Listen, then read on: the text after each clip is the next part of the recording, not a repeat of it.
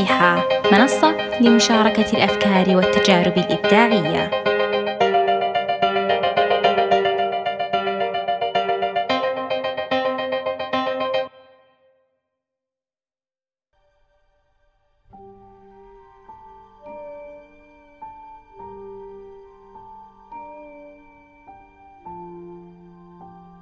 تخيل أنك طير مدلل يسكن في قفص قضبانه من ذهب لامع أنت أغلى ما عند صاحبك. صاحبك هذا يغمرك بحبه واهتمامه ويوفر لك كل احتياجاتك من مسكن ومأكل وغيره الكثير. لكنك وبكل بساطة غير سعيد. شعور النقص يعتريك. تندب نفسك. ليش أنا غير قنوع؟ ويا له من طير مغرور طماع البعض ممكن يقول. لكن لو نتفكر إنك فعلا هذا الطير وبيوم من الأيام صاحبك الكريم نسى باب قصرك مفتوح. كيف راح يكون تصرفك؟ الحريه أمامك. حرية التحليق. حرية خوض التجارب. حرية الحرية.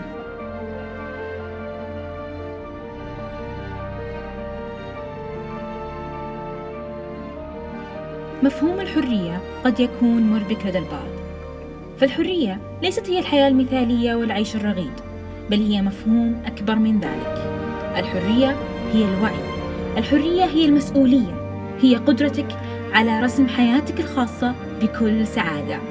بعيدا عن أحكام الآخرين وأيديولوجياتهم. تحرر من كل ما يعيق نجاحك. تحرر من المشاعر السلبية التي تلتهم ذاتك والضغوطات التي لا مفر منها. قد يتساءل بعضكم أي تناقض هذا؟ كيف ممكن أتحرر من السلبية وأتحرر من الضغوطات وبنفس الوقت أكون شخص مسؤول؟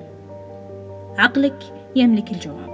عقلك هو روح الحرية. نظرتك للحياة هي السر.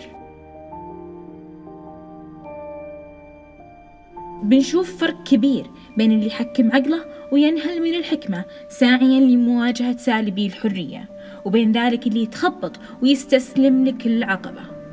بالحرية تكون النفس وبدونها لا تكون.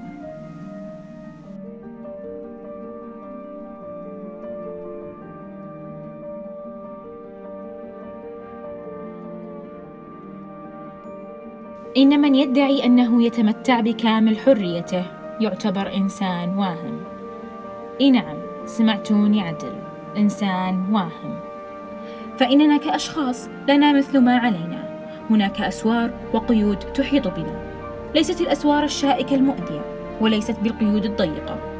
على سبيل المثال قيود العلاقات. فنحن نحب أصدقائنا وننتمي لأهلنا وذكرياتنا. ومن جهة أخرى أسوار الحياة من سلطة ووظيفة إلى الأموال والطموحات. كن حرا بأفعالك كن حرا بأقوالك. لا تتبع المألوف. واصنع حياتك لتكون فعلا حياتك أنت. أنت لست حرا. إن كنت أسيرا لتعمد مناقضة كل أمر لمجرد المعارضة. أنت لست حرا. إن كنت أسير خوفك من الاختلاف. أسيرا لخوفك من اقتراف الأخطاء. أسيرا لخوفك من الحرية. الحرية ليست أن تفعل ما تريد وإنما هي اتخاذك قرار الفعل من العدم.